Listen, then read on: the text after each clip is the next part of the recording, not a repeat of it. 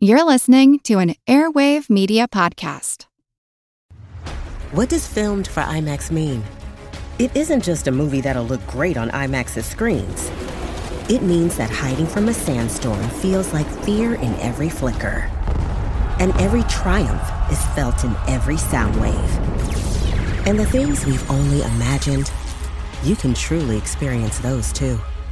That's what filmed for IMAX means. Get tickets to experience Dune Part 2 now and IMAX's exclusive expanded aspect ratio.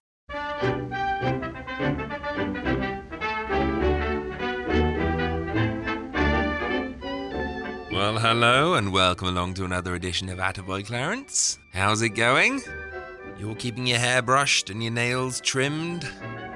You're getting out for lots of walks? Sookie and I are taking lots of walks. She's loving it. I am not loving it. Oh, I wish you'd leave me alone. I'm shattered. Up the field we go, down the field we go. If you make me walk anymore, I'm gonna kill you. Sookie's loving it. She's especially loving the fact that the children are home all day. Get them away from me, or I swear to God. loves the fact that the gramophone is on all day. If I hear another bloody Nat King Cole song, I'll come at you with a shovel. Most important thing, of course, is that we remember to give Sookie the space that she needs. Go to bed, all of you.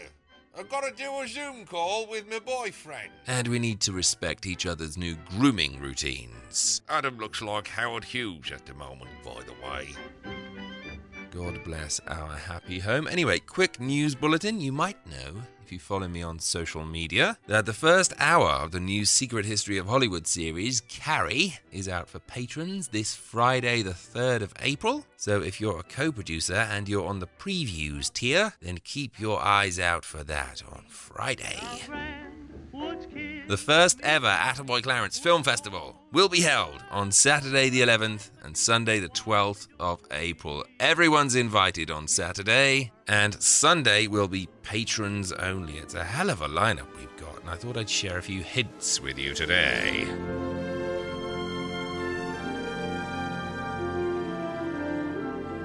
So each day has 10 sections to it. The sections are identical for both days, but the films in that section will differ. So we kick off each day with a Cary Grant movie. Cary Grant is the first section of each day on the Saturday and the Sunday. I can tell you now that the first movie to kick off the Saturday will be Mr. Blandings Builds His Dream House. I'm not going to tell you what the Sunday Cary Grant movie is, you'll have to wait and see.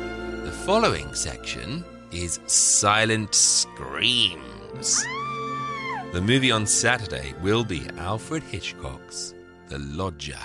And Sunday's silent scream film will be John Barrymore in Dr. Jekyll and Mr. Hyde.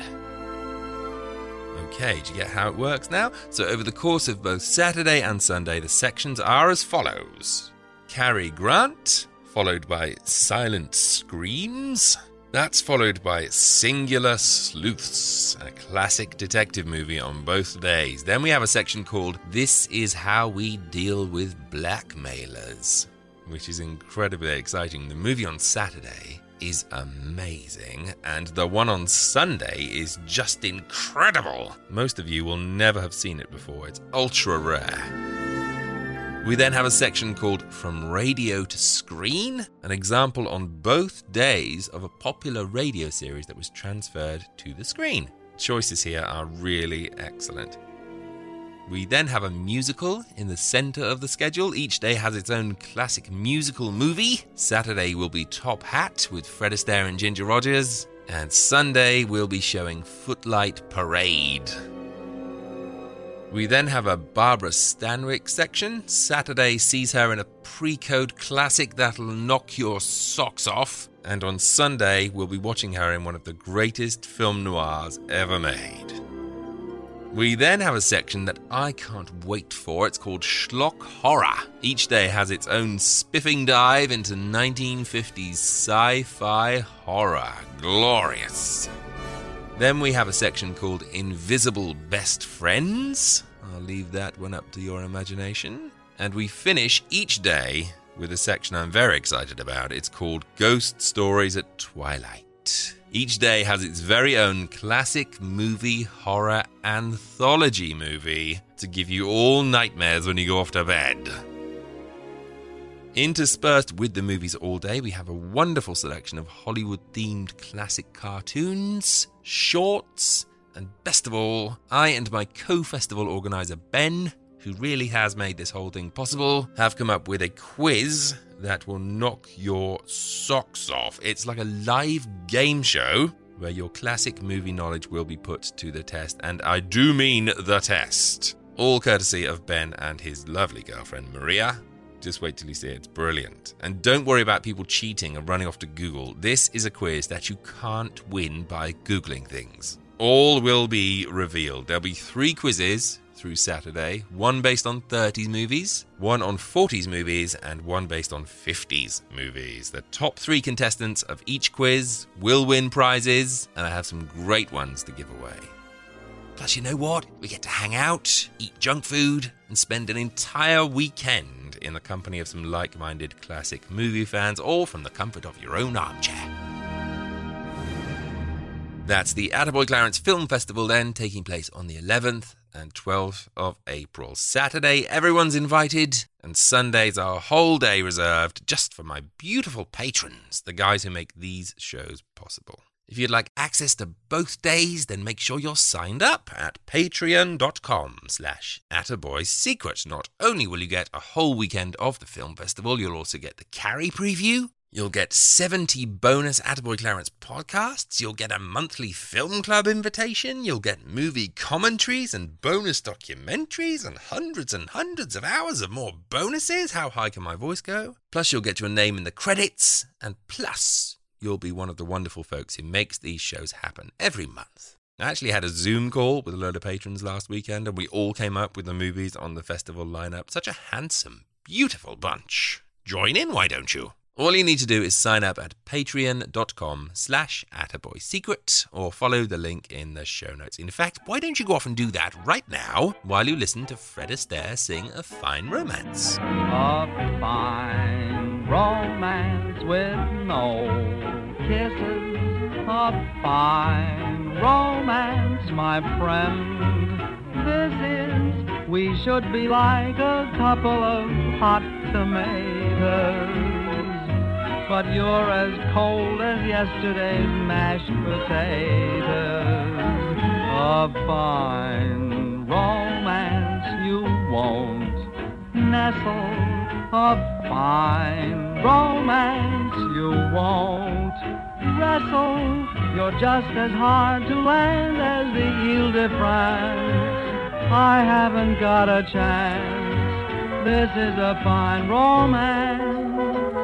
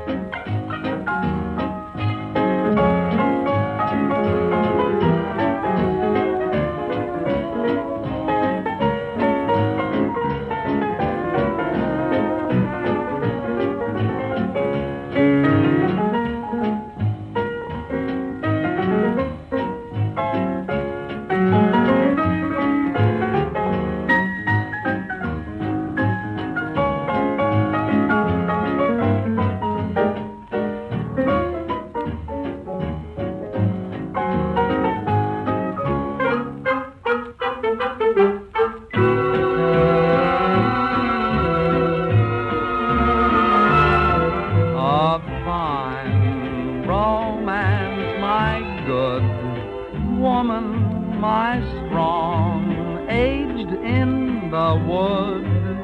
Woman, you're calmer than the seals in the Arctic Ocean. At least they flap their fins to express emotion. A fine romance with no clinches. A fine romance with no pinches. You never give the orchids I send a glance. No, you like cactus plants. This is a fine romance. Oh boy, what a romance. Mm. And that was Fred Astaire with a fine romance. Beautiful stuff. Well, we all like a walk on the wild side, don't we? And classic movie lovers are just the same. Thankfully, we're pretty well served by a notoriously liberated period in film history known as the pre code era. Yes, the production code came in 1934, and Hollywood was brought to heel by the conservative movement. Some say that this led to the wholesome golden era that's so beloved today. Some like to speculate on the movies that might have been if the code had never arrived when it did. Either way, pre 1934 meant pre code. Movies that were pretty much unregulated and which, when you see them now, really stand out as the more daring bunch of entertainments of the golden age of Hollywood. For more info, I can highly recommend you visit the wonderful precode.com. That's P R E hyphen C O D E Or, if you like, you can go and listen to the pre-code documentary I made called Sex in Monochrome for the Secret History of Hollywood. Well, anyway, this week I was joined by the fabulous Miss Brook Darnell, secret history researcher extraordinaire, so that we could discuss our personal top five pre-code movies. Brook Darnell, she's a very clever mademoiselle. When you need some information found, she's half librarian and half bloodhound. Yeah, did you manage to watch any movies? I watched a you bunch of watch, um, films because I, I wanted to watch like not just say like King Kong or like you know movies that people mm, probably have already watched. mm, so I watched yeah. a bunch of movies and I didn't like some of them, but I did find some that I liked. Okay, um, this is going to be quite interesting because I've asked you to give me your top five pre-code movies. Have you got a list? Have you managed? I do have a list. together. I do. Okay, so I'll tell you what. Let's start with your number five. What's your number five? Female, Mm-hmm. yes. Cool. Um, well, So I liked the beginning, but I didn't like the end. Okay, that is actually one that I haven't seen. Is that the one with Ruth Chatterton, where Yes, she's yes. um, a boss, boss lady, and very strong-willed? Yeah, and- she, her dad dies and she takes over an automotive factory. and there's some kind of doesn't she have like um, I hesitate to use the word affairs, but she's quite sexually liberated, isn't she? And Yeah, so so she's the head of the company and she has the pick of the men in her company, um, and she takes Mhm. them home. She decides that she wants to find somebody that likes her for her and not because of who she is.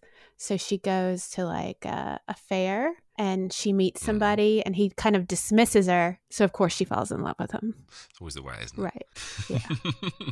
so female is your number five. This is one that um, Yeah. came up quite often when I was making Sex in Monochrome, and um, I, I have it, and but it's just a film that's just been buried by the to watch pile. So I'm definitely going to get on that. So that's your number five. Yeah, but I liked I it because um, she play, plays the traditional like male role, and it's Hmm. interesting for that time. I don't know, but so so I didn't like this film as much as the others because she has consequences for for doing that. And some of these, a lot of these Hmm. Films, you know, women can just be a Hmm. human and do do things, and there are no consequences. Like they don't have to be Yeah. taught a lesson for it. So it's almost like um, a post production code um, resolution to that one. Then would you say? Yes, Because um, you know, yes. it, part of the code was you weren't allowed to get away with that kind of behaviour. There had to be some kind of punishment or comeuppance. Yeah, and this one's from 1933, but I think Mm, it had a bunch cusp. of different directors. Right. So number five is female for you. I'm going to give you my number five. We'll go down them one by one. Number Okay. five for me. I wo- I wonder if we're going to have much crossover on this. Number five for me is Safe in Hell. Dorothy Mackaill. That's my number Don- one. Donald Cook. You shouldn't have told me that. is it? Yes. You've ruined the surprise. okay, cool. Safe in Hell. I found this really difficult because I have seen a ton of pre-code movies and I didn't want to just pick films that were shocking for the sake of, you know, shocking films. Like Story of Temple Drake is not in my top 5 because I just don't think it's a great movie. You know, I just you know, there are these are totally my top 5 because I love them and you know they just happen to be pre-code basically but number five safe in hell is brilliant so the story is uh, for those of you who don't know uh, gilda she's a new orleans prostitute and she mistakenly believes that she's murdered a man and runs away to an island in exile and the story is kind of this simmering exotic hotel that she has to stay in, which is basically just men lusting after her for the entire film and her batting them away because she's in love with Donald Cook. It has a horrible kind of gut wrenching final act. I think Uh, it's just one of those. But it was her one of those- choice. Yes, yeah, yeah, I get that. It's, and it was really empowering in that way. But you know, when she marches herself off to be hung, is it hung?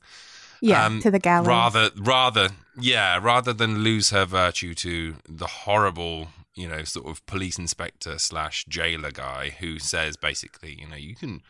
You can go to jail and stuff, and but you'll have to do me favors. And she chooses not to forego Donald Cook and um, takes herself off to jail rather than become that kind of sex slave character. And it's it's brilliant, but it, at the same time, you're like jumping in, in around in the seat, going, "Oh, why can't he be the guy who's gonna be hung?" It's like it's a really good, sweaty, sordid pre-code that I really found very, very daring and and very, very like shocking, and but really like the drama was so well judged. It was really sad. Mm, really sad. It's it's, it's it's so unfair, isn't it? The end, but again, really well made. But she kind of gets her revenge because the person that leads her to the gallows Mm. is the person that got her started in prostitution. Mm. Yeah, and also as well, I mean, is it Bruno, the, the jailer guy, the police guy? Anyway, his character, the one that's, you know, the, the arch villain of the film, the one that says, you know, you can be my sex slave, and she says, no, I think I'd rather die. It's almost like by doing that, she, she really does teach him the ultimate lesson that she'd rather die, you know, willingly than be his. It's crazy. You can see it in his Right. face, can't you? You can't, just can't believe it at the end. But she kind Yeah, of gets It's a brilliant film. Yeah, she gets to make her own choices. So I think in the Mhm. beginning, she kind of was forced into where she was. And then at the end, Mhm. she chooses the path she wants to be on. So I thought that was an interesting Mm, story. Yeah, definitely. So uh, almost, she almost does get her comeuppance, talking like code wise, but it's her choice and very much her Right. choice. It's very, very well done. It's a great film. Like I say, it's really hard to pick five out of the multitudes of pre-codes. I'm, I'm sorry we didn't agree on on our top spot one, but yeah. So what's your number four? Employee's entrance. Mm, Warren William. Yeah, it's got Warren Williams. So this one's great. So there's this big department store and this real jerk runs it and he's like firing people and just doing whatever he wants and he treats the women as like kind of like prostitutes. He just like sends them to do his bidding. But he meets this woman th- that's trying to get a job and he forces her to spend the night with him and then the next day she has a job but she falls in love with one of the workers there that turns out to be like a son to this guy and they have to keep the affair a secret from him because he wouldn't like it Is it like a tawdry romance kind of thing? Then, really? it's like she had to make her living in not the way she would choose but she finds like somebody that loves her and even after he finds out what went on he doesn't reject her and it kind they kind of like go off into the sunset at the end of the movie but there's you know some conflict before they get there but the anderson character never changes from the beginning to the end there's no consequences for all these horrible things he does well, he's a man after all. it was a man's world, definitely. Employee's entrance. What year is that from? 1933 1933. 33 is like very good year for pre-code, isn't it? It's almost like they knew it was coming and they were trying to sneak all these films in under the under the um, under the line quickly before before it was coming. Cool. Well, my number four is Design for Living. Miriam Hopkins, Gary Cooper, Fredric March, and Edward Everett Horton. Have you seen it yet? yes What did you think? I thought it was cute. Like there was Mhm. some it was funnier than the other films. Like I don't think any of the Mhm. other films were this funny. But there's a lot of I like the back and forth. Like there's a part behind a um like a screen where they're like popping up and saying different jokes, which I thought was really the end? funny. Yeah. Yeah, it's very cool. The reason I like this film so much, this wasn't in my top five at all. Um, I watched it when I made Sex in Monochrome, and I was kind of like, oh, it just annoyed me a little bit. And then I sort of knew, found out it was a Noel Coward play beforehand, and I was like, oh, that's probably why. Because I, I think he's quite a hit and miss. But I rewatched it a few weeks ago, and I don't know what it was. I just really, really clicked with it this time. and I just found it really kind of. I don't know if you think about the context of the time. I mean, they're both in a sexual relationship with her. I just found it really liberated, and I found it really, I don't know, funny and kind of wise, and it was more, uh, I think, really sort of pro-feminist in a way, because because she just like you know I, I can't choose, so I'm just gonna have both of you. That's just how it's gonna be. I just really like that angle. And um, I didn't really, like I said, I didn't click with it the first time, but I really liked it this time. And I watched a really good print of it, and I've been looking into the background of it afterwards. And um, yeah, I just really, really dug it this time. Yeah, it was interesting because I think even now people like if you read made this now, people would be shocked by it. mm, yeah, totally. I mean, like this is the early thirties. She's just like, you know, you're really good looking, but you're really cute too, and you know what? Let's just all live together and have sex all the time. it's like what? Yeah, you couldn't make a film about polygamy these days, and you know, it would just be like you said. You had protesters outside the th- movie theater. Yeah. and of course, it, had, it has uh, Edward Everett Horton, which is like, you know, a cherry on top, really. so, what's your number three? it was designed for living. Oh, it is really? oh, okay, right. Sorry. Okay. so let's go through that again. okay, well, we've just done that one. So I'll give you my number three, which is uh, Footlight Parade, James Cagney, Joan Blondell, Ruby Keeler, and Dick Powell, and Frank McHugh, and every other Warner Brothers star at the time. I just really, really love this film, and I love the, I love the, you know, the jokes. I think they're really kind of risque, and you know, the whole waterfall sequence is it almost borders on soft porn, but it's just, it's just it's just a really good, fun, sort of bawdy musical that seems to have had no expense spared. I think Cagney is amazing in it. You get to hear him sing. I love the, all the musical numbers in it. I just think it's again a, a, one of those really liberated, big budget Busby Berkeley things that you just can't even imagine being made these days. I love Footlight Parade. I Have haven't you seen seen that one. No. Oh my god. you need to go and watch this film. In fact, Okay. for those of you who are um, coming along to the film festival next month, it is being shown. Footlight Parade, we're doing that one on, I think, the Sunday for patrons. So you'll have to come and see that one when it's on. It's really amazing, really funny, really charming. It's like one of Cagney's best films. Okay. Go on then, what's your number good. two? Uh, it's really, really good. Forbidden. Forbidden. Wow, you're picking ones I 1932. haven't seen. It's so sad. it? I was crying at the end. It's if you don't want to watch any sad anything sad, do not watch this movie. It's just heartbreaking. Um Really? so there's this librarian and it's Barbara Stanwyck. It's a Frank Capra film. Oh, right. Okay.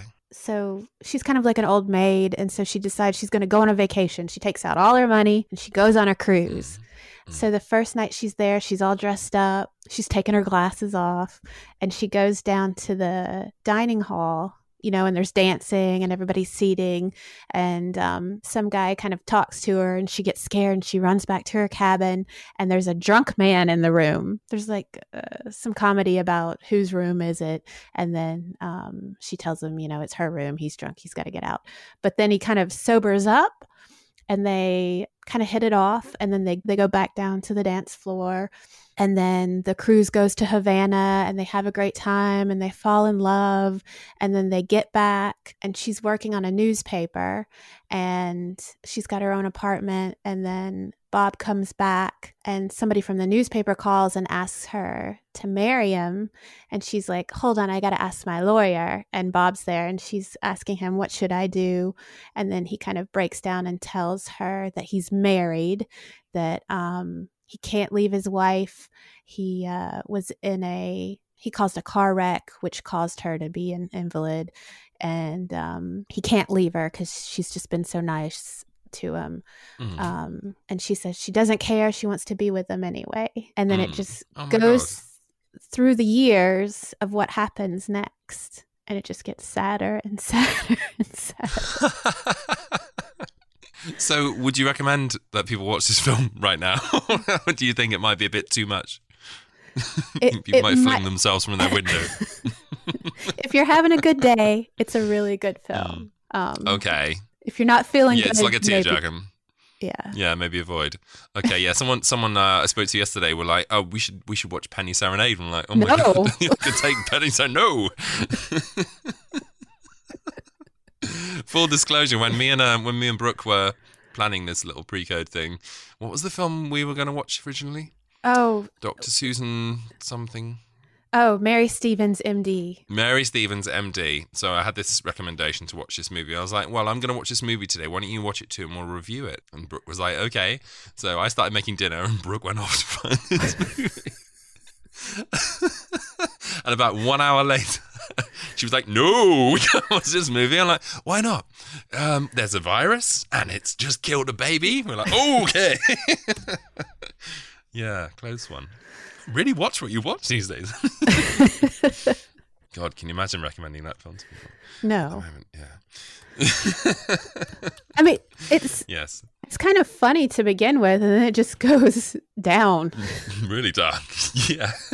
Like Really in, in Mary Stevens, somebody actually falls on a banana peel. Yeah. It's got it's it's actually a really good film. There are just certain triggers in it that I just don't are appropriate right. Right, Mm. right. Yeah. But yeah, as you say, it's got everything from slapstick and romance to babies dying from a virus. it runs the whole gamut. so your number two was uh, Forbidden, Barbara Yes. Stanwyck. I'm going to match your Barbara Stanwyck for my number two. I'm picking Babyface, which uh, if have you seen Babyface? yes, and I that's one of the ones I didn't want to list because I thought maybe people Mm. had watched that one, but that is a great movie. For me, I think it's the most pre-Cody film of them all. I just think you know it's got you know there's violence and there's sex. I mean, the sex in the film is just like you you start watching it and you're like, oh my goodness, can't believe they went there. And then like the next scene, you go what? And then the scene after that is like, oh my god, now she's like what? She just had sex with the the hiring clerk to get a job there. And it's like what the hell? You just can't believe how liberated this film is. It's almost like they went, okay, maybe the code's going to be here soon. So let's write the most tawdry, sordid script you can think of. And isn't that the one where on the out it shows the outside of the building and you see the lights going on and she's just going up and Mhm. up and up the floors? Yeah, she's sleeping her way up. Literally slept, sleeps her way to the top. She ends up sleeping with the boss of the company and then his son. And then, yeah, I mean, she's redeemed eventually by love, which is kind of a little bit of a cop out because she does kind of, she goes from sinner to, to saint in the last sort of few minutes when it comes to George Brent, doesn't she? But that in no way uh, ruins the experience. It's like, it's one of those films that you just, when, when people say about pre-code movies, I can't believe this was made. And Babyface is definitely the one, I think, for me, that I, even to this day, I go, wow, they really did. they really were bucking the trend. And it's um it's kind of the film that pushed the Catholic Legion of Decency over the edge, I think. Oh, really? You know, you could, yeah, you could really hold that one up as the one where they went, that's it. And then they started campaigning like crazy. Babyface, if you haven't seen it, prepare to have your mind blown. Barbara Stanwyck, definitely queen of the pre-codes. yeah. Okay, so you're number one. Safe, in hell. Mm, I don't know. That one just really stuck with me. I just kept thinking about it, mm. you know, as the days went on. It's just, it's because it started out and I thought, oh, this isn't, because I was just like looking at different movies that were available to watch and I'd Mhm. never heard anything about that one. And it started out, it didn't seem like much, but it really builds and turns into like a, a really good movie. the the moral sort of whirlpool at the, the middle of the film that sort of glues it together. You know, she's married to Donald Cook, but the jailer makes her believe that he's abandoned her, and so she's clinging on to this belief that he's he loves her when he really does, and he's been writing to her and everything. And then you have the the inhabitants of the hotel who really sort of do come to life one by one, don't they? They've all got their own stories and their own backgrounds, and even the you know the the maid and the, the bartender guy are so great, aren't they? They're like it's the first time they're actually fleshed out and given proper characters, and you know they're not just the hired help. They're they're like proper characters that are fully drawn. It's Right. a really, really, really strong film, definitely. Yeah. I love you. I love you too, honey. I know you do. And it's made something different out of me from what I was. But I'm good now, Carl. Just like I was when we was kids. I'll never be bad again. Never again, Carl. So, what's your number one? My number one is Trouble in Paradise. Okay. Miriam Hopkins, Herbert Marshall, and Kay Francis. I just think it's it's just so funny. The lines in it are just brilliant. I don't think there's one redeemable character in it. I love it. the seduction scene at the beginning, where it's Miriam Hopkins and Herbert Marshall both stealing from each other as they're trying. Yeah. To, oh my god, they're trying to get each other into bed, and the callback at the end in the car Yeah. is just Yeah. it's phenomenal. I love the script. And the, and the fact is, you know, they're all dastardly people, and they're all having sex with each other, and they're all ripping each other off, and plotting ways to rip them to rip them off Like- in the future. It's Even the uh the doctor that's been with the family for 40 years. Mhm. Is it not a doctor? He's, a lawyer. Yeah, yeah, yeah, Yeah. It's just the most dastardly black comedy. I love it. It's Yeah, so good. Surprising too, because he says, I came here to rob you, but I fell in love with you. And then Mhm. The end, it ends differently. Isn't he? Um, I love the line he finishes it with. I'm gonna put a clip in right here, so I don't have to try and remember the line. But um, you know, the, even the his goodbye to um Kay Francis at the end, where she's saying, you know, well, it was fun, wasn't it? And he's like, yes, and then he just holds up her necklace or something and runs away. it's brilliant. Do you know what you're missing? No. That's what you're missing. Your gift to her. With the compliments of Colet and company. I love that film. It's one of my favorite films of all time. Oh, really? Mm. Well, thank you, Brook. Thanks for coming on. Oh, you're welcome. It's nice to talk to somebody outside my house. Have you been video calling many people? No. I'm on a group chat with my sister and my mom. That's enough. Oh, okay. We had a, a virtual pub quiz last night with um some other inhabitants of this area. It was really fun. Who was the leader? Oh, it was um one of it's, it's one of our friends. Um, he sort of we did a Zoom call. We had have you done a Zoom call yet? Yes. Yeah, so we're all getting to grips with Zoom at the moment, and um, it's great, isn't it? It's like every time someone like scratches their nose, they jump to the front of the screen, like a dog stood on someone's balls the other, and he went oh, and uh, like he just flew to the front of the screen just as the pain rang through his face.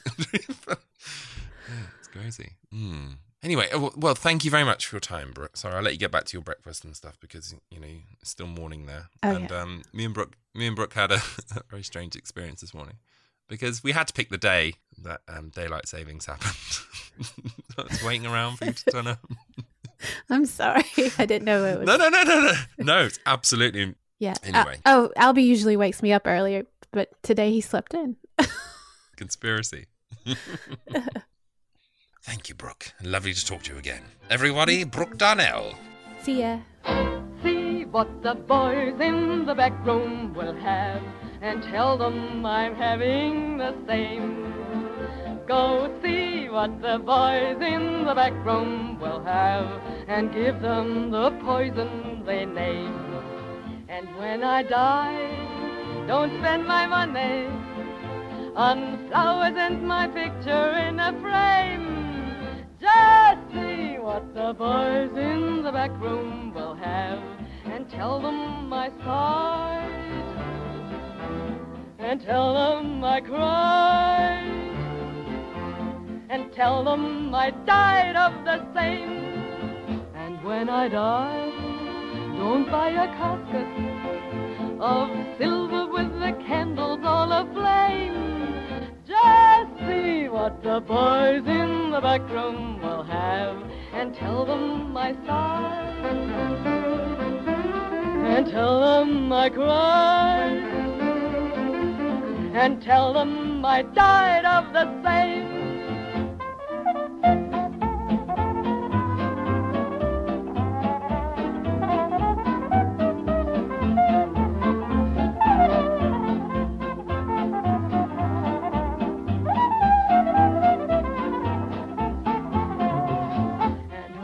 Die, don't pay the preacher for speaking of my glory and my fame.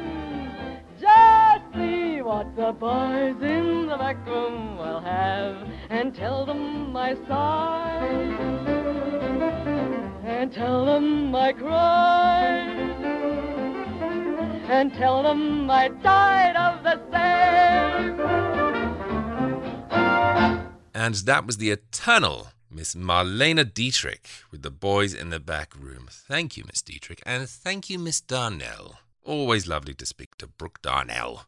Well, upon Brook's advice, I decided to go and watch 1933's Employee's Entrance, starring Warren William, Loretta Young, Wallace Ford, and Alice White. When I first went to work here, I was a kid, 20 years old in the shipping department. I've been through many departments since then.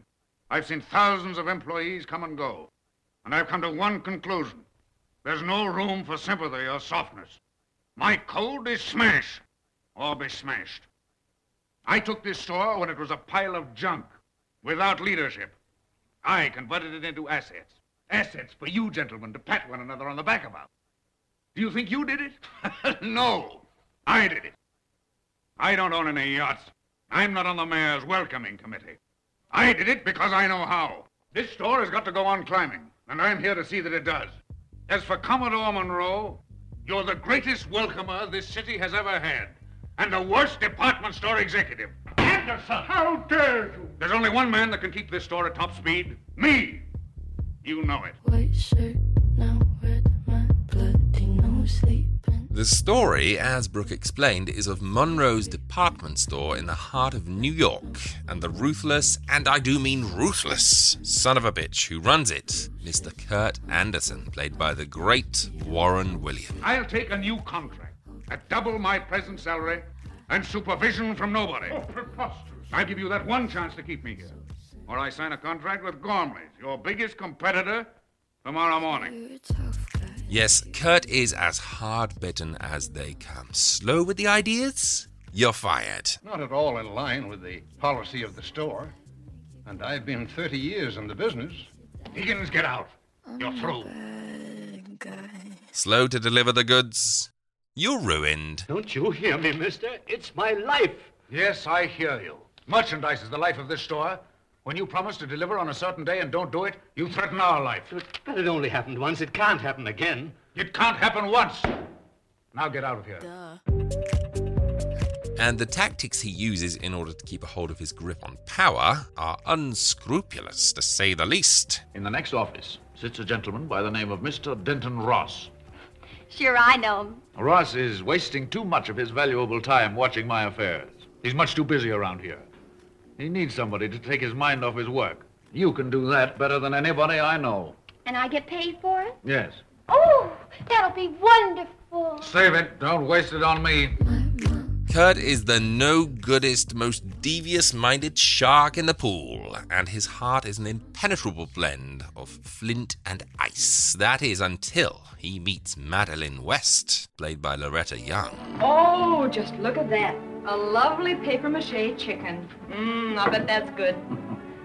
How would you like a wax banana? I'd love it. Oh, perhaps I can make you a sandwich. Mmm. Oh, fresh too. and look, there's nice fake milk, just what we need. I'm sorry I can't offer you anything better, mister. You work here, don't you? yes, I work here. You're lucky. I've been trying to get a job here myself. Tell me, is it a tough place to work in? Not so bad. Yes, whatever Madeline has, they should bottle it up and sell it in Monroe's because she's the only gal who seems to melt his heart. Shame then that she's secretly married to bright young thing apprentice to Anderson, Martin West, played by Wallace Ford, perhaps the only employee at Monroe's that Kurt has any time for. It's a tangled web indeed, especially during the aftermath of a particularly raucous office party in which Kurt spies a very drunk Madeline, alone and in tatters after a bust up with Martin, and decides to make his move. Did I take a little rest? Rest. Yeah. Go up to 1032. It's reserved for me. Just throw yourself down, and when you feel better, come on back. I'll wait right here. R- room 1032? Yes. The door's open. Go right in and make yourself at home. Okay. No prizes for guessing what happens next, but a prize perhaps for guessing it where it takes the story. Very surprising movie. As Brook said, I think there are more pre Cody movies than this in the world. It's certainly not as sordid as Babyface, or as sweaty as Safe in Hell, but as office romance dramas go, it's definitely got more bite than most. It's given an extra dramatic pull by a simply magnificent performance. By Warren William, who not only grabs the role with both hands, he throttles it to death on screen and hisses his joy while he's doing it. He's unforgettably appalling as a man so cold blooded that he might as well have gazpacho in his veins. Loretta Young, my goodness, is so eye achingly beautiful in this movie that she threatens to burn down your screens, and there's a wonderful supporting turn by office doe Polly, played by Alice White, a scheming store model who's almost as devious as Anderson and who uses her feminine wiles to create a delicious partnership with her no good boss. There's power games, cracking dialogue, a three way romance with a sadistic edge, a real sense of dramatic weight, and all tied up in a breezy 1930s thrill ride that'll make you grin in delight and feel bad for doing so. It's so good that I want to watch it all over again, and I've been heavily recommending it for the past week like crazy. Do go and check out 1933's Employee's Entrance. It is glorious. Another Brook recommendation that I took to my screen was 1933's Female, starring Ruth Chatterton, George Brent, and Ruth Donnelly. The plot here surrounds Alison Drake, the boss of an automobile plant who isn't scared to use her position as a way of luring attractive men into her boudoir. How long have you been here? 16 days to be exact. You like your work? Oh, yes, indeed, very much. I've been trying to make an appointment with you to talk over a new sales promotion plan of my own. Well, I haven't got time to go into that now. Suppose you come to my house to dinner tonight at 7.30. We'll talk about it then. That's all. Wondering if I'd get there quicker if I was a man. Having been disillusioned by big business, Alison has lost her romantic streak in favor of a more considered approach to sex. What's the point in having attachments when you can simply satisfy your cravings and move on to the next one when you're bored? Being near you all day and having you ignore me. I'm a busy woman. I can't be annoyed with jealous or moody men about me. But I love you. That's enough of that. Oh, Pettigrew, make arrangements to transfer Mr. Briggs here to our Montreal office. What? Oh, does Mr. Briggs want to go to Montreal? Mr. Briggs is going to Montreal. But I don't want to go. That'll be all. It's a system that's worked fine for Alison and which has seen her leave a string of broken hearts in her wake. Love isn't something that she's into, and she's never found a man worthy of her. That all changes when she runs into Jim Thorne, played by George Brent, who's a cut above the other guys, and who, for some reason that puzzles Alison like crazy, doesn't seem interested in participating in a round of bed hopping with her. Well, you may be president of the Drake Automobile Company. But I was engaged as an engineer, not as a gigolo. And I'm not holding my job by humoring any little whims of yours. I assure you this is not a little whim. And hereafter, when you want to talk business, you can see me at the factory. You're very rude. I'm very sorry. Good night, Miss Drake. Yes, Alison has finally met a guy who isn't impressed by her power or by her offer of a one night stand. A unicorn among men, if you will. This, of course, drives Alison crazy. Female. It's kind of a dull title for so exciting a plot, right? Or is it actually a very clever declaration of intent right up front? You see, the genius of female is that if this film was reversed, if all the characters swapped sexes, that is, then this would be a very dull, very run of the mill affair about your standard buck stallion man about town who's tamed by love. What female does is reverse entirely the gender expectations of the movie world at the time. And this is what, unfortunately, makes this film so shocking. Interesting proposition. I mean, on paper, if you didn't know the characters' names, you'd read the script and assume it was a man in the lead role. It's very clever, it's very subversive, and it's totally unexpected in its bravery. As a film, I have to say I found it rather flat. Certainly, there have been more absorbing dramas, and it's nowhere near as fun as something like Employee's Entrance. And the entire aim of the film, to promote the idea that sexual desire and playing with power is an inherent human activity despite the formation of your physical makeup, is regrettably lost in the wake of the film's third act. Alison is not only tamed by love, she's kind of ruined by it.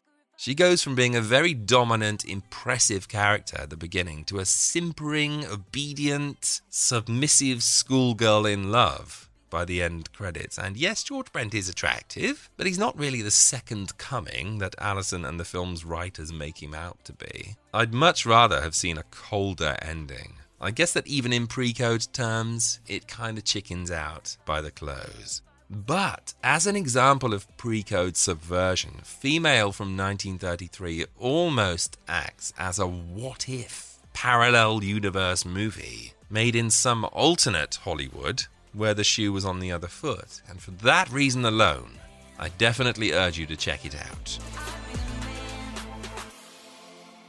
Radio entertainment comes today from the Lux Radio Theatre and stars Ginger Rogers alongside the king of pre-code himself, the man with the voice that made a million hearts swoon, and the star of Employees Entrance, Mr. Warren William in The Curtain Rises. So let's go on over now to the Lux Radio Theatre and to a very excited announcer. Hollywood, California, October 12th.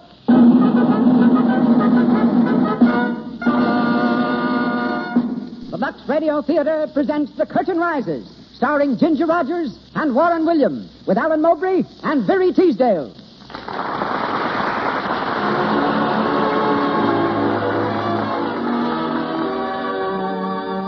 Lux presents Hollywood. Our stars, Ginger Rogers, Warren William, Alan Mowbray, and Verree Teasdale. Our play, The Curtain Rises. Our guests, Doris Kenyon and Mrs. Lela Rogers, dramatic coach and mother of tonight's leading lady. Our producer, Cecil B. DeMille, and our director of music, Louis Silvers. To you who crowd our theater tonight, and to you millions whose theater is your home, greetings from Lux.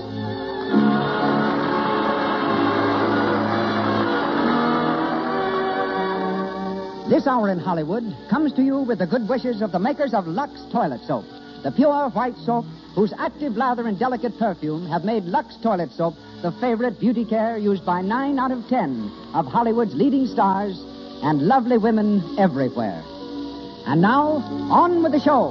Ladies and gentlemen, that distinguished producer of screen and radio, Mr. Cecil B. DeMille.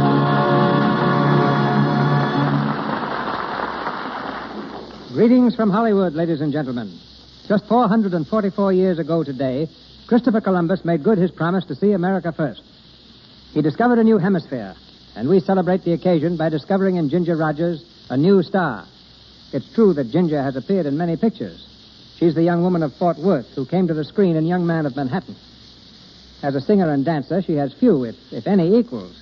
Yet every time she asks a producer for a dramatic role, our young star is in the position of Christopher Columbus, who, as a young tar, was thrown off a ship because the captain swore he'd never be a sailor. Tonight, however, Ginger's ambition to play a straight dramatic role is fulfilled. We shall hear her as Elsa Carling in the Lux Radio Theater's drama, The Curtain Rises, by Benjamin Kaye. Playing opposite Ginger is Warren William. When a youngster, Warren was the dashing hero who laughed at onrushing locomotives and snarling villains and consistently rescued lovely ladies in the early serial films. Graduating to the stage, he returned to pictures, played Julius Caesar for me in Cleopatra, and will be seen next in Go West, Young Man. He performs tonight in the role of Ronald Phillips. Alan Mowbray will be heard as Gregory Matthews, and Verree Teasdale as Carol Stewart. And now, The Curtain Rises on The Curtain Rises, starring Ginger Rogers and Warren Williams.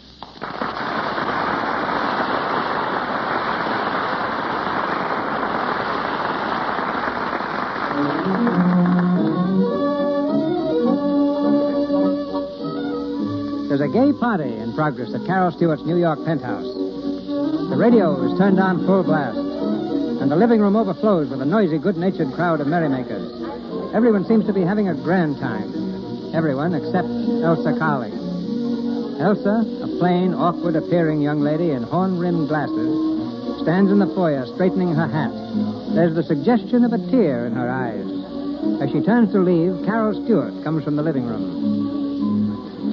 Elsa? Elsa, what's the matter? Nothing's the matter. You've got your hat on. I'm I'm going home, Carol. Home, but the party's just begun. I know, but Wait a minute.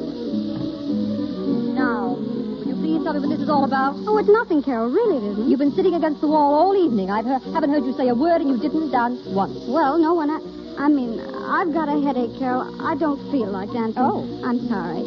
Well, I'll call Arnie. Oh, no, no, don't bother. I can go home alone. Don't be silly. Arnie brought you here. I know, but he only did it because you asked him to, and I don't want to spoil his evening. And... Oh, Elsa, stop it. Hey, Carol, what goes on? Stephen, come here. Elsa's going to leave. Oh, that's too bad. Uh, you want me to call a cab? No, we don't. I want you to find Arnie. Tell him to take Elsa home. Really, Carol? Go on, Stephen. Oh, sure. Right back.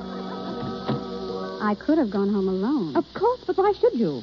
Now, that's the trouble with you, Elsa. You always let men think they're doing you a favor. Well, it was awfully nice of him to call for me. I suppose you told him that. Of course. Oh, Lord. Well, it was nice of him. He didn't want to bring me. How do you know? Did he say so? No, he didn't say anything. Well, Stephen, Hmm?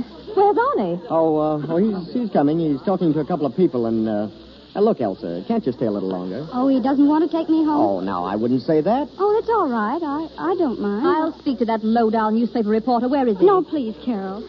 I'll go alone. Good night. Elsa, wait. Good night.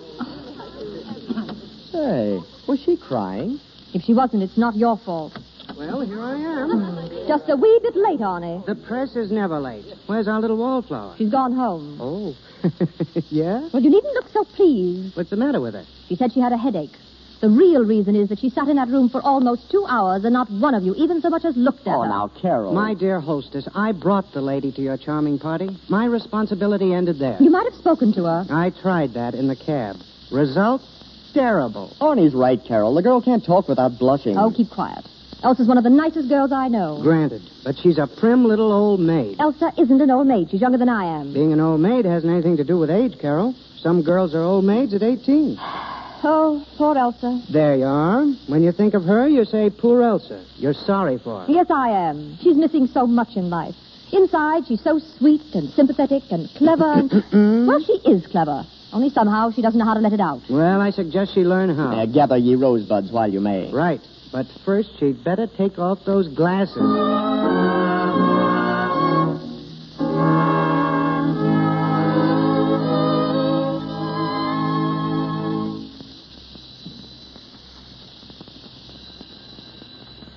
Hello?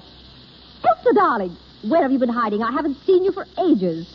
You've taken the studio? But why? Of course I can come. Stephen? Yes, I can bring him. Arnie, too? Elsa, what is it, a party? Who? Gregory Matthews? You mean the actor? Well, I don't know. I'll try. Maybe Arnie can get him to come. Oh, Elsa, you've got me all excited. What's it all about? Well, I know, but... All right. All right, tomorrow at nine.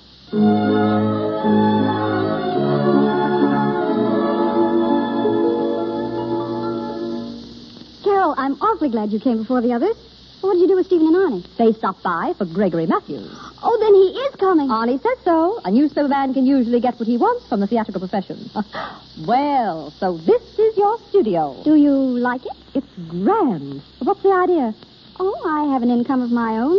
I can afford to have a place for myself. But Elsa, you have a lovely home, so that's not the reason. Oh, Carol, my home has always been a prison. No, I don't mean that exactly. The prison was largely myself. First my outside self, and then my inside self. And... Outside? Inside? What in the world are you talking about? Look here, Carol. You're engaged to be married, aren't you? Yes. You love Stephen, and he loves you. Yes. He kisses you, doesn't he? Of course. Carol, do you know that I've never been kissed? What? Oh, I don't mean by my father or by my uncles or at silly parties.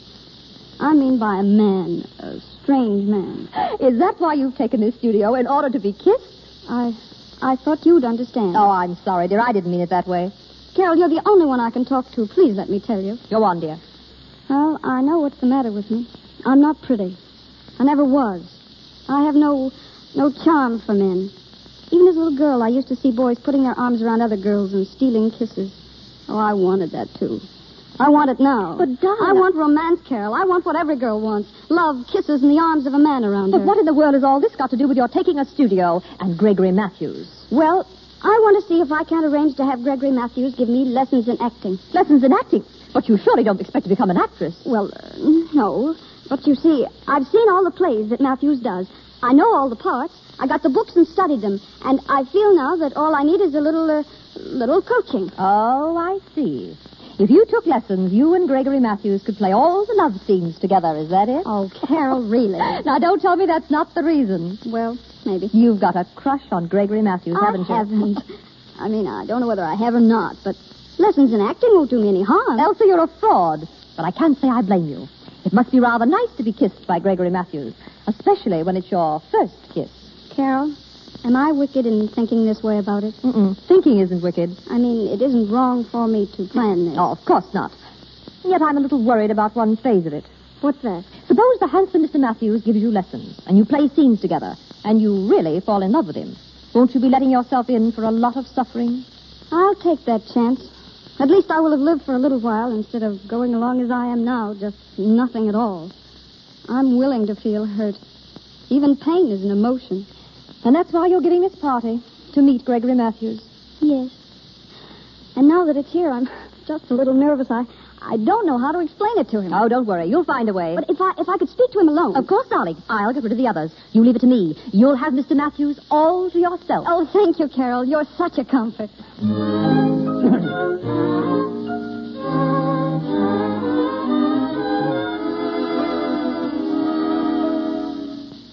Won't you sit down, Mr. Matthews? Hmm, thank you. But don't you think we'd better join the others? Oh, no. I I was telling Carol of something I particularly want to ask you, and, and she was good enough to arrange this. Oh, indeed. Yes. And actors like me must be such an interesting one, Mr. Matthews. Yes, it is interesting, but it means work, more than you have any idea. Now, we actors have very little time to ourselves. I think I've seen you in everything you've played. So, I like the play Late Blossoming best. That love scene in the orchard.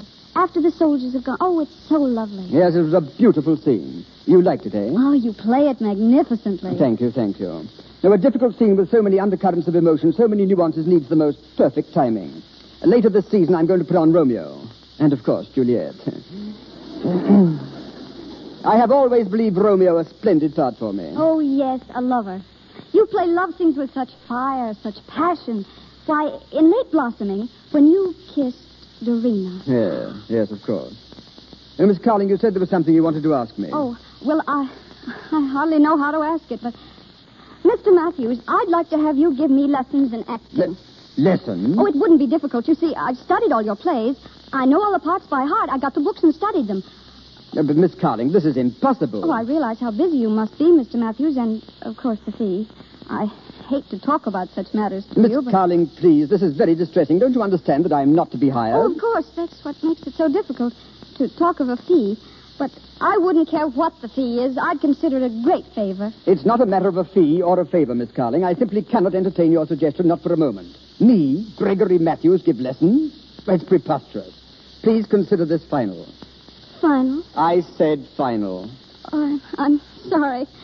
Forgive me for taking up your time. My dear girl, here, stop it. Stop it. I can't. But you must. I, I don't like to see a woman cry. I can't help it, but I don't feel like being a teacher. And I can't help it if I feel like crying.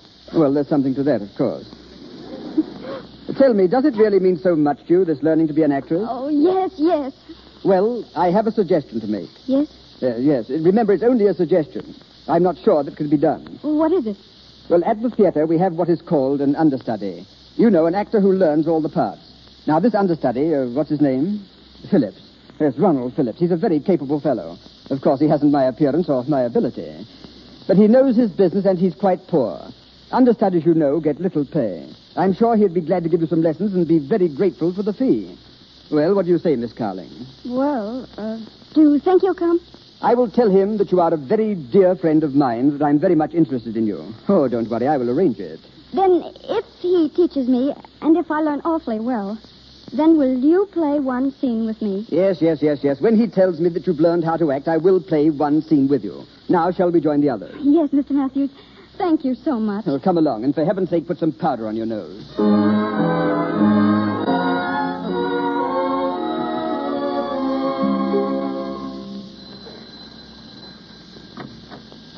Yes? Is this Miss Carling's studio? Yes, sir? My name is Ronald Phillips. Oh, yes. Miss Carling's expecting you, sir. Come in. Thank you. Who is it, Anna? Mr. Phillips, miss. Oh, you may go, Anna. Yes, miss. My, my name is Elsa Carling, Mr. Phillips. How do you do? It was uh, nice of you to come so soon. Well, not at all. Nothing's too much for a friend of Mr. Matthews. Has Mr. Matthews explained everything to you? Uh, about the lessons, I mean. Oh, yes. I don't believe I've ever seen you at the theater, Miss Carling. Oh, I go to the theater very often. I mean backstage with uh, with Mr. Matthews. Oh, I see. No, I haven't been backstage. Mr. Matthews calls on me here. Oh, yes, of course. I, I suppose you've seen him in all his roles. Oh, yes. I think he's magnificent. You know, uh, I know all of his plays by heart. You see, I've accomplished quite a little already. Mm, Well, learning lines is a very small part of acting, Miss Carling. The least important part. But I can't learn to act unless I know the lines, can I? You can't learn to act unless you learn a lot of other things first. Well, I don't understand. No? Well, would you mind uh, walking across the room for me? Walk? You mean like this? No, Miss Carling. Not like that. What's the matter?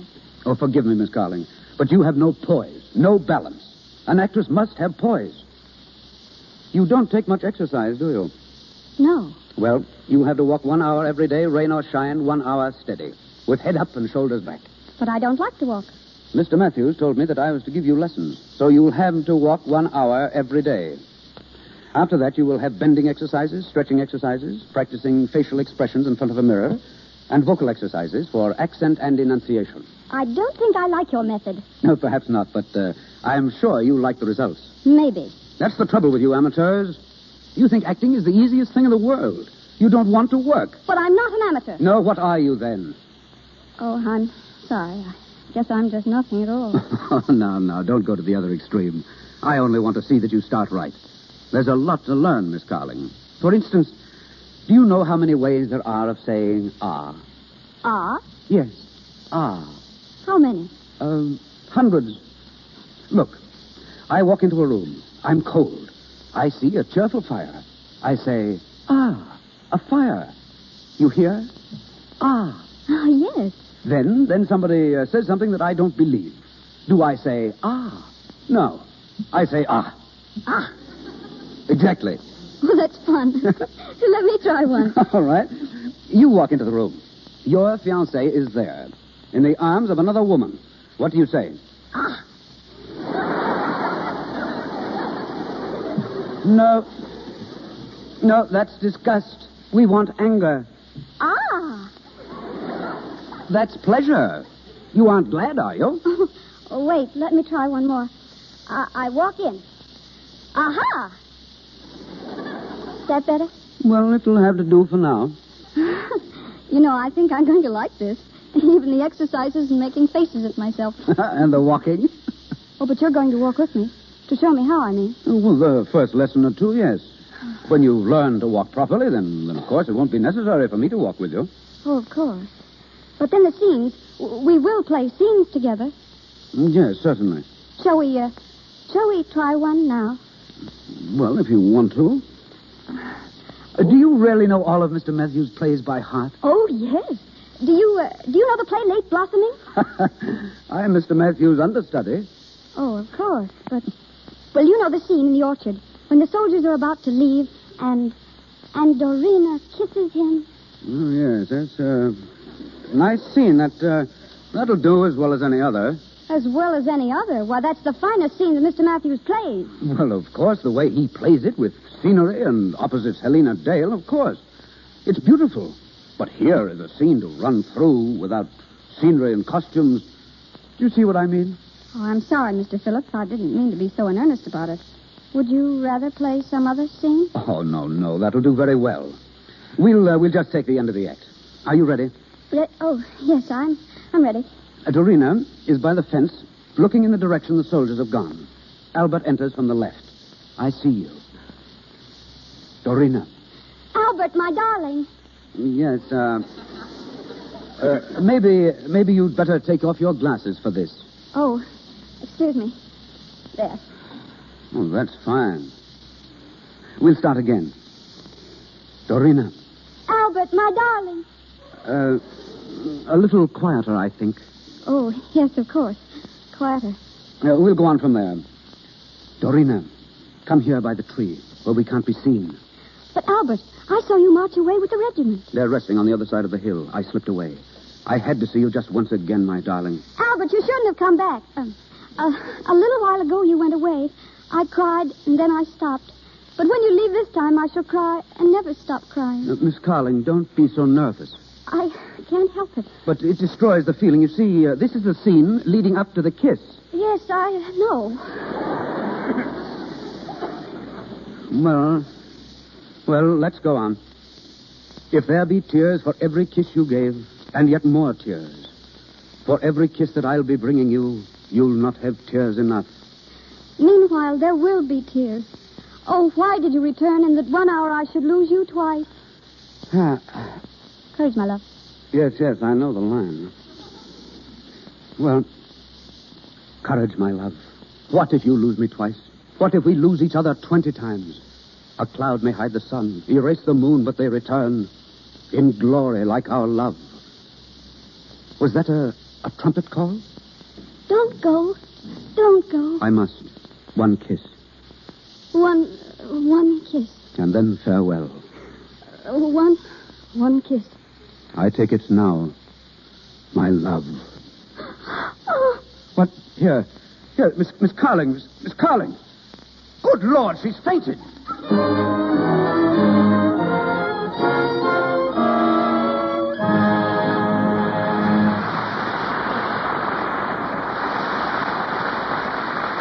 Just a moment, we continue with The Curtain Rises, starring Ginger Rogers and Warren Williams.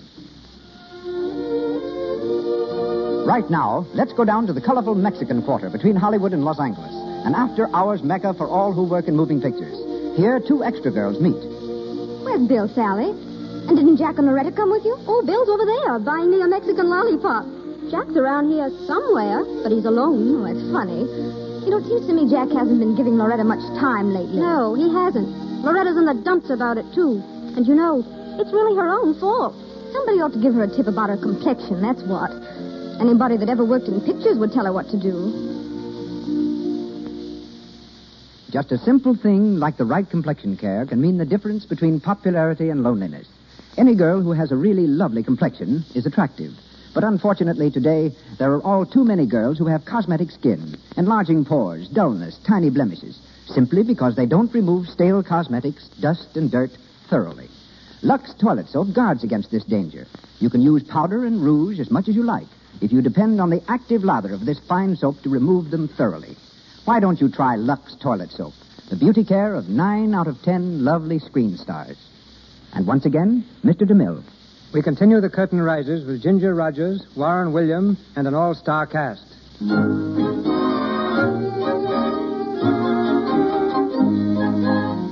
It's three months later. The dramatic lessons have proceeded regularly. And, and under the instruction of uh, Ronald Phillips, Elsa has become a new person. Gone is the old timidity and awkwardness. And in its place, a newfound gracefulness and ease. Carol, Elsa's friend, is astonished at the change. Darling, turn around and let me look at you. Am I really so different? Different? Elsa, it's miraculous. You mean the dress? Yes, even the dress. I've never seen you look so chic, but it's everything about you. You're so fresh, so vital, so youthful. Arnie Saunders says I even walk and talk differently. Arnie Saunders? Has he been here? Oh, he drops in once in a while. I see. By the way, what happened to your glasses? I, oh, I never wear them anymore. Since I've been taking lessons from Ronald Phillips, I've discovered I can really see quite well without them. It's funny, isn't it? Yes. This Mr. Phillips doesn't happen to be understudy to a magician. No. He's still working for Gregory Matthews. Understudy and assistant stage manager. I suppose Matthews drops in also? No. I haven't seen him since the night you were you were all here. Well, but you're getting yourself ready for him. Am I? Aren't you? Honest, Carol, I haven't even thought of Gregory Matthews lately. You haven't? Then what are you going on taking lessons for? Well, they've done me a lot of good, haven't they? Yes, but that wasn't the purpose when you started. It was all to lead up to a kiss. Tell me, Elsa, this understudy, does he ever kiss you? Oh, yes, whenever the scene calls for it. Who selects the scene? Well, you see, uh, we go through our exercises and then we just pick some scene and run through it. And he kisses you? Yes. Well? Well, it's very nice. Such enthusiasm about a kiss. What did you expect me to do? Faint? I did. What? I did the first time he kissed me. Now, wait a minute. I think I'm beginning to understand. The way you look, the way your eyes shine. so that's it. And I thought it was all from the lessons. It is. How you must look forward to them. I do. Carol, every lesson is like going to a play. It's an adventure. Before Ronald arrives, it's just as if I were sitting in the audience before the play begins. And then, and then he rings the doorbell, and the curtain rises. Elsa, you're in love with him. Is it love to be on pins and needles until he arrives? Yes, that's love. And is it love to feel all empty when he's gone? Yes, that's love too. Well, I seem to have all the symptoms, don't I? Not all of them, but it's a good start. Funny. I had the idea all along that it was Gregory Matthews. But I've told you I haven't seen Gregory Matthews. That's just it. You've been playing all these love scenes with Ronald. Perhaps if you saw Matthews again, you'd find that it was he after all. Do you really think so? I don't know. You started with a crush on Matthews. Tell me, Elsa, has Ronald told you that he loves you? Well, that's it. That's what? I haven't the slightest idea whether he loves me or not. He kisses you, doesn't he? Yes, but it's all in the acting scenes. Well, you kiss him, don't you? Yes. But he probably thinks that's acting, too. Doesn't he say anything? Yes, but it's always about lessons. Oh, that's bad. But sometimes I've noticed he just stands and looks at me. Ah, that's good. Do you still pay for your lessons? Yes. Uh, that's bad. But he never asks me for it. Ah, that's good. You know what I think, Elsa? No, what? Over at the theater, they all look up to Matthews as a sort of god. Well? That includes Ronald Phillips. And don't forget that it was Matthews who sent him here to give you lessons.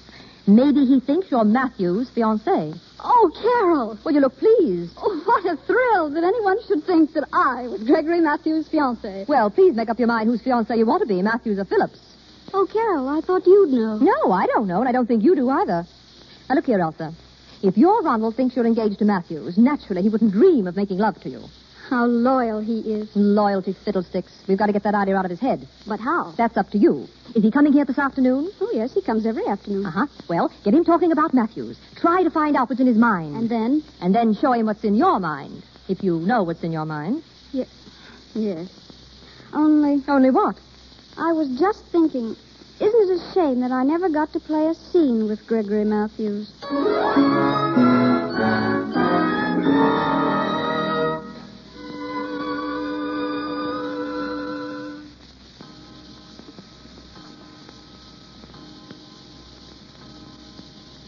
Come in, Mr. Phillips. You're late this afternoon. Oh, sorry.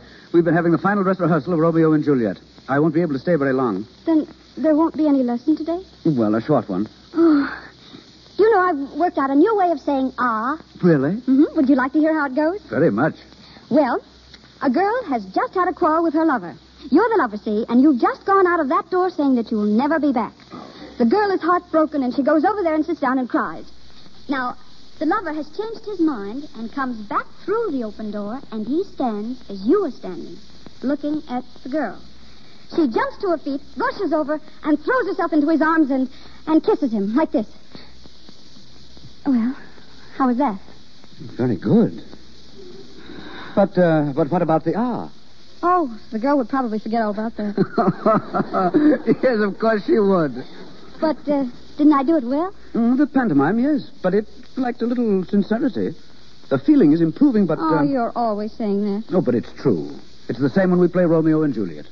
In that and in that other play we did yesterday, the scene where the princess meets her lover. Oh, you mean uh, when you are gone, I cannot move my lips except to breathe your name. And oh, my love, when you are here, they are in dreamless sleep until you waken them upon your own. Yes, that's exactly what I mean. Can't you see? You're just saying words. There's no lover standing before you. Well, I tried it last night when I was alone, and it seemed to go all right. Look, forget all about me. Close your eyes. Now picture your lover before you. Picture the man you love more than anyone else in the world. Now, again. When you are gone, I cannot move my lips except to breathe your name. And oh, my love, when you are here, they are in dreamless sleep till you waken them upon your own. Yes. Yes. Did you like it? Glorious. It's incredible what you've learned in three months. You're really pleased with me? Pleased with you? Of course I am. Soon there won't be anything left for me to teach you. Oh, no. Uh, You mustn't say that. I beg your pardon. Well, I mean, I'm, I'm sure there will always be something for me to learn. I'll never know as much about the theater as you do. No, about the theater, perhaps not, but voice, technique. You could step on the stage tomorrow. Oh, marvelous. Have you told that to Mr. Matthews? No, no, I haven't. Why not? Why, I've never discussed you with Mr. Matthews. That's strange. I think he'd be interested in how I was getting along. Haven't you been keeping him informed? Why do you say that? Oh, I'm sorry. I, I merely thought that. What? What were you thinking? I was thinking we aren't getting on with our lesson. You'll never learn to act this way. Maybe I'm learning something else. Uh, shall we do the exercises now? If you want. Why don't you like to talk about Gregory Matthews? What? Who said I didn't? But you never do. Gregory Matthews is a splendid actor and my employer. I have a great respect for him. We'll uh, try the um, REA exercise first. All right. R E A. R E A. R E A. Does Mr. Matthews do this every day, too? Of course. Speaking is like singing. The throat must be kept open and free. Now, the may, me, my, mo, moo. May, may, may, may.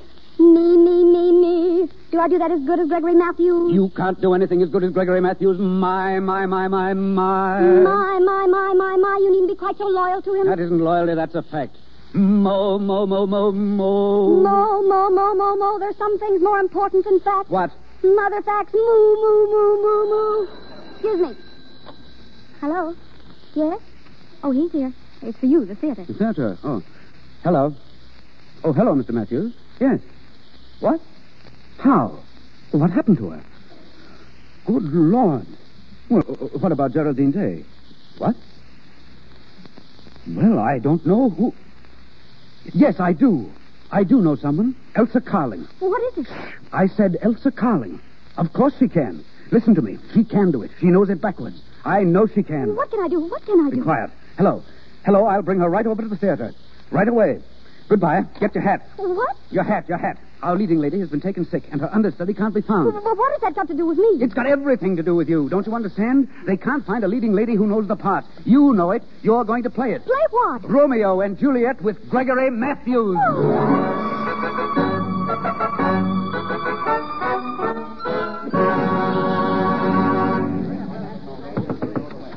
Three minutes. Curtain going up in three minutes. Carol, this is awful. I can't play Juliet. I can't. Stand still. Now, Elsa, listen to me. You've got the chance of a lifetime. I won't do it. You've got to. You can't let Gregory Matthews down. Oh, yes, I can. All right, but what about yourself? What do you mean? Don't forget the purpose of your lessons. Matthews will hold you in his arms and tell you that he loves you. He'll kiss you. He won't. I won't let him. What? Not in front of all those people. But it's in the play. I don't care.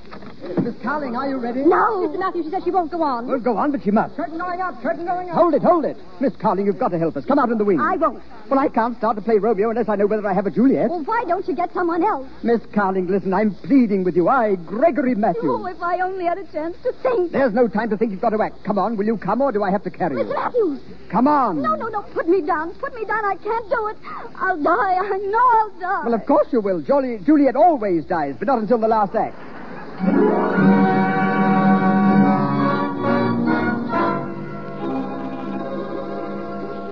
Oh, Romeo, Romeo, wherefore art thou Romeo? Deny thy father and refuse thy name, or if thou wilt not.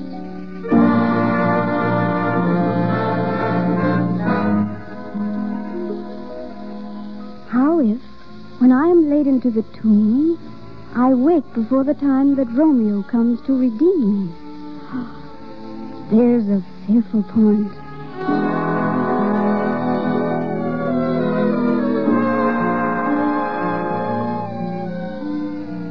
Then I'll be brief. Oh, happy dagger, this is thy sheath. Bear rust, and let me die.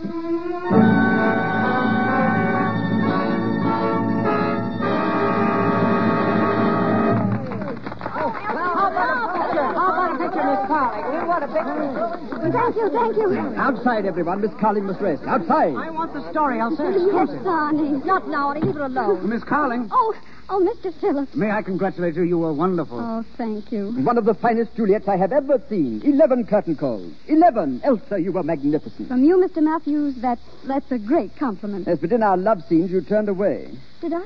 I'm sorry. I. I think she'd better rest, Mr. Matthews. Why, of course, of course. Come here, my dear. Yes. Let me look at you. You're beautiful, Elsa. Oh, Mr. Matthews. Beautiful. The world is at your feet, my child. You will go on, onward and upward, and the stars shall ring with the name of Elsa Carling. Please, uh, please, I. Uh... I ask no part in your new world, my dear. Only to be remembered occasionally as a humble mime who recognized your genius and gave it its rightful place. Just this I ask.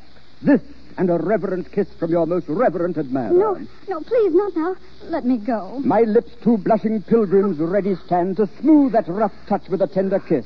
Oh, no. Here, here, Elsa, what's the matter with you? Oh, good heavens. She's made it again.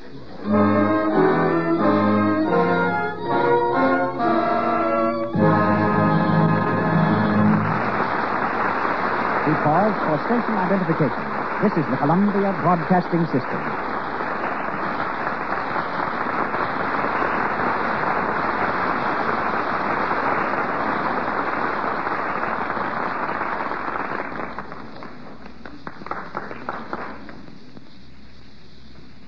Ginger Rogers as Elsa Carling, Warren William as Ronald Phillips, and our all star cast return to the microphone shortly in the concluding scenes of The Curtain Rises. The mother of tonight's star, Mrs. Lela Rogers, today directs at RKO Studios the only little theater of its kind. While this theater produces plays for the public, it is maintained as a dramatic training school which every new player under contract to RKO must attend for a year. Our talk tonight contains an important announcement to all theaters and theatergoers. Ladies and gentlemen, a writer, director, and mother, Mrs. Lela Rogers. Thank you, Mr. DeMille. We have a little theater on the lot at the RKO Studios where we produce plays with our young contract players because we feel that it is in the theater the inexperienced player will get the experience they need for their motion picture work. Here we forget film technique and produce a drama exactly as in a legitimate theater, right down to the grease paint. And by the way, when the performance is over, that grease paint is removed with Lux toilet soap. Oh, yes, Lux is the official toilet soap of our little theater, just as it is in the Stars dressing room on the lot. And now for the announcement Mr. DeMille referred to. Mr. S.J. Briskin, production chief of RKO Studios, has selected the Lux Radio Theater over which to announce to the little theaters, stock companies, and legitimate theaters throughout the United States that he will lend to them for their productions any of our young contract players, when available, as guest stars to appear for one or two week engagements without charge. Mr. Briskin makes this offer because it is from the theaters that motion pictures have secured so much material and talent in the past. The motion picture industry has even been accused of destroying the legitimate theater, robbing it of its talent. This need no longer be a problem. In your theater, our player will get the training he needs, and the legitimate theaters will receive an impetus of new life by being able to announce an engagement of a Hollywood actor or actress. So Mr. Briskin asks you to file your application for one of our players at his office in Hollywood, addressing him Mr. S.J. Briskin, B-R-I-S-K-I-N, Production Chief, RKO Studios, Hollywood, California. Thank you, and good night. Good night, Mrs. Rogers. I congratulate RKO on the splendid effort to aid the stage. The Curtain Rises, starring Ginger Rogers and Warren William, with Alan Mowbray and Verree Teasdale.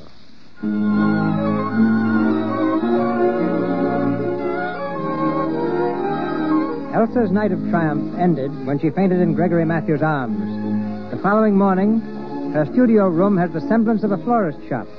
And as she reads her telegrams of congratulation, Anna enters carrying two more bouquets. Here you are, Miss Carling. More flowers? Let me see quick. Oh, with love from Gregory Matthews. Oh, dear, who's the other one from? Um, uh, Mr. Arnie Saunders. Oh, Anna. Anna, are you sure nothing came from Mr. Phillips? Not a thing, miss. Oh, see who it is, Anna. Yes, miss. Good morning, Anna. Oh, come in, Miss Stewart. Carol. Hello, darling. Oh, my, look at all the flowers. How are you feeling? Mm, all right. Did you see the papers? Yes. The critics were awfully nice to me, except one or two. They said I was competent. Oh, you're getting touchy. You mustn't mind that. You were grand. You've no idea how natural it all sounded. Carol, do you really think I could be an actress? Of course. You were one last night, weren't you? Yes, but oh, I don't know. You did it once. You can do it again. I wonder. Oh, it's marvelous to act. To hear the audience applaud as they did last night, it was thrilling. The afterpiece was even more thrilling. What afterpiece? Your little scene with Gregory Matthews in the dressing room. The kissing sequence. Oh, that. What do you mean, oh, that? When he kissed you, you fainted dead away. Oh, I was excited. I should say you were. Oh, not because he kissed me. It was a general excitement. I was nervous and tired and wrought up, that's all. Then his kiss didn't mean anything to you. Not that. So it's uh, Mr. Phillips again. Again? what do you mean? You know Ronald's place in the theater is fixed. He's an understudy. You may go up like a rocket. Do you think you can go on taking lessons from him? Hmm, of course. Ronald knows so much more than I do. He may have other ideas about that. I don't understand you. Elsa, if it's a career that you're after, then everything is all right. But if what you want is love, Then I'm sorry you made such a success last night. I don't agree with you at all. I'm sure Ronald is very proud of me, and we can go right on with our lessons just like before. For how long? Oh, I don't know. I feel much more confident now. Oh, good morning. Good morning, Wayne. It's Arnie and Stephen. Hello, Elsa. I tried to keep this news hawk out, but he's too persistent. That's all right. It better be. You know the power of the press, my girl. Now, what about that story? Oh, not now. I can't concentrate yet. All right, then. What about having dinner with me? Uh, I can't. Oh, let her alone, Arnie. Now, don't give me that, my girl. This is the greatest story of the year. Unknown girl makes good. Please don't, Arnie. That was only a freak performance. I'm only taking lessons. You mean to say you're going to go on taking lessons? Of course. Well, I'll say that little professor of yours knows how to teach. Let me print this story, and all the girls in New York will be crazy to take lessons from him. No, uh, Arnie, you mustn't. Why not? Because it would give her a lot of publicity which she doesn't want. But I thought publicity is just what an actress needs. But I'm not an actress. At least not yet. I'm not even sure that I want to be. Well, that makes a good story, too. May I print that? No. uh, good morning, good morning. Oh, come in, Mr. Matthews. Thank you. I had to drop by and see how you were feeling, Miss Carley. Oh, I'm fine this morning. You know everyone here, don't you? Of course, of course. How do you doing, Miss Stewart? Um, well, my Juliet. Wasn't she perfect, Mr. Saunders? Well. Everyone is talking about her. And um, what did you think of me? Okay. I thought you were a superb Romeo, Mr. Matthews. Uh, thank you, thank you. It's my favorite role, you know. All romance and fire. Ah, those magnificent lines.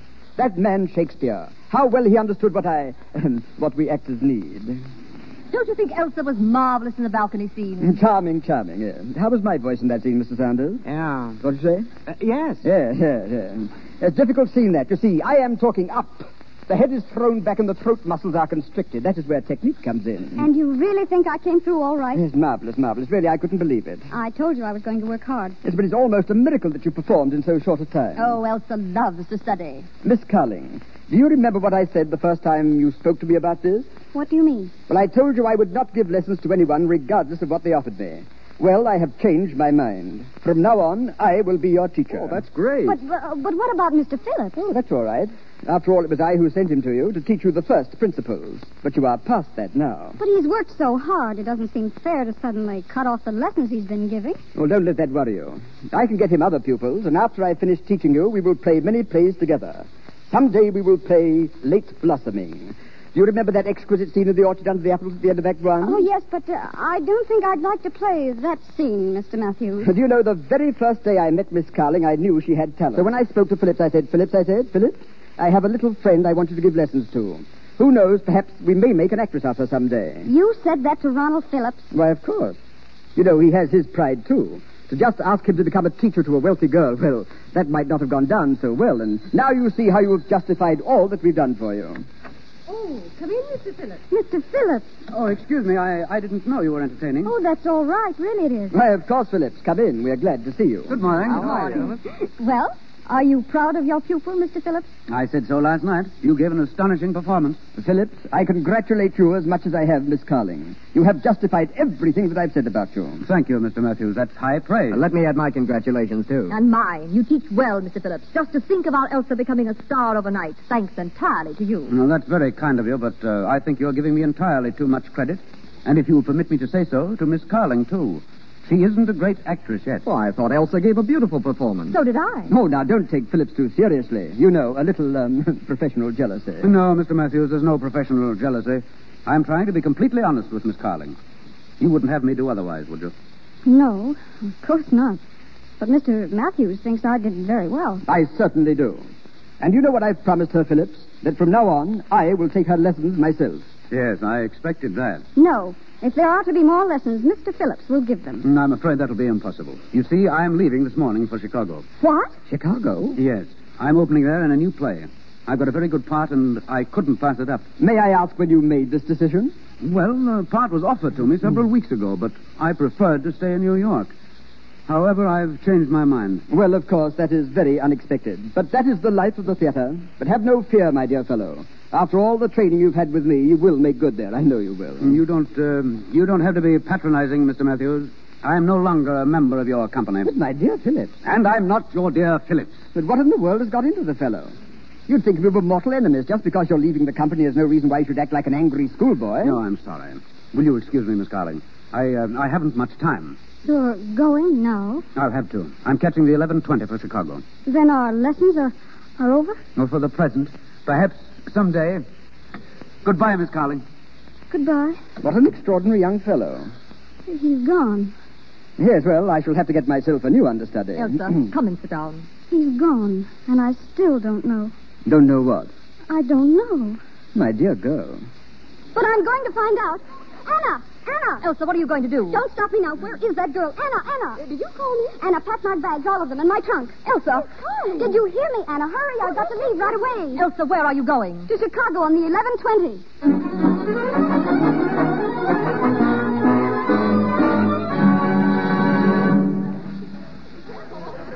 Eleven twenty to Chicago.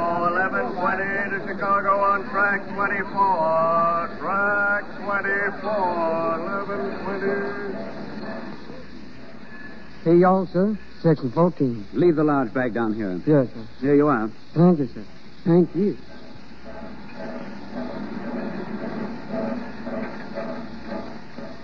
Hello. Why, Miss Carling, what are you doing here? I I came down to say goodbye. Oh, that's awfully nice of you. Won't you sit down? Thank you. It makes me sad to see you going. It makes me sad, too. I'll I'll miss the lessons. They were fun, weren't they, Ronald? They were more than fun. Each lesson was another step in the painting of a portrait. You were the artist, Ronald. I helped, that's all. But uh, now that it's finished, what more is there to say? You've been wonderful in all that you've taught me. No one could have made me act the way you did. Ronald, I don't think I want to go on the stage again. Yes, yes, you'll go on. Onward and upward. With Gregory Matthews helping you, why shouldn't you reach the top? Tell me, Ronald, why did you suddenly make this decision to leave New York? I've already told you. But you said you wanted to stay here, and suddenly this morning you decide to leave. Has it anything to do with last night? I'd rather you didn't ask that. But it's something I've got to know. Last night I saw him kiss you. I knew I couldn't stay here any longer. But, Ronald, that didn't mean anything. No, it looked like it did. Ronald, don't tell me you were jealous. Before I go, I want to tell you something. We may never meet again, and perhaps that's why I'm telling you. I love you. For weeks I've loved you. In the scenes we played, when I held you in my arms, it wasn't the teacher, it was me. And when you kissed me in those scenes, I know it meant nothing to you, but I'd leave with my heart singing. You love me. I'll never stop thinking about you as long as I live. I'll never stop seeing you in my dreams and hearing your voice in every other voice. Ronald, I love you, too. You love me. Of course. Why didn't you tell me all of this before? But, but I thought you and Gregory Matthews. Oh, Ronald, darling, please stop being an understudy.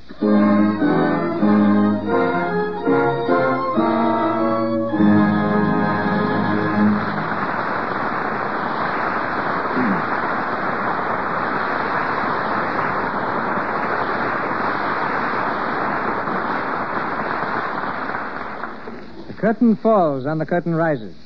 But Ginger Rogers will be heard again in just a moment. One of the few who have twin careers, both of them successful, is Doris Kenyon. Her work in motion pictures is only an interlude in a busy career as a singer. Given her first stage role by Victor Herbert, Miss Kenyon in films has played opposite John Barrymore, Rudolph Valentino, and George Arliss. Since the passing of her husband, Milton Sills, she's divided her activities between the screen and the concert stage. You'll see her next in Paramount's new picture, Along Came Love. And now, just one hour before her departure on another concert tour, she sings for us.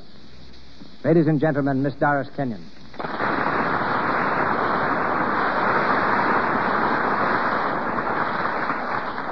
Thank you, Mr. DeMille. My song tonight will be in memory of Victor Herbert. I'll sing Thine Alone from his operetta, Eileen.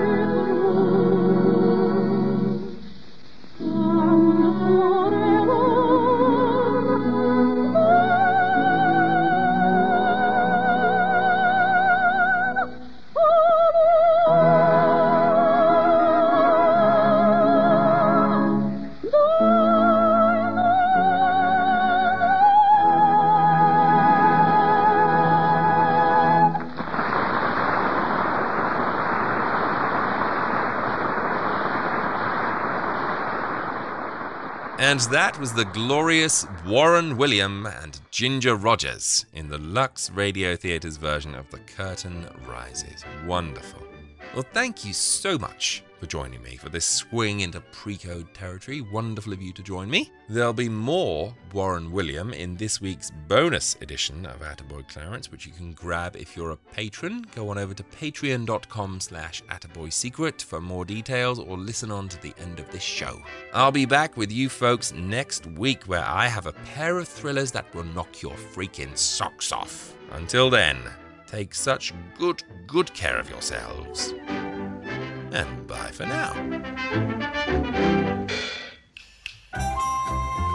If you'd like to support this show, you can do so by going to www.attaboyclarence.com and clicking on the Patreon banner. Pledges start from as little as $1 a month, and in return, you'll receive exclusive emails, bonus episodes, previews, and ebooks. And every dollar pledged goes towards making these shows better and more frequent. Go to www.attaboyclarence.com or click the link in the show notes now to become a patron. Thank you.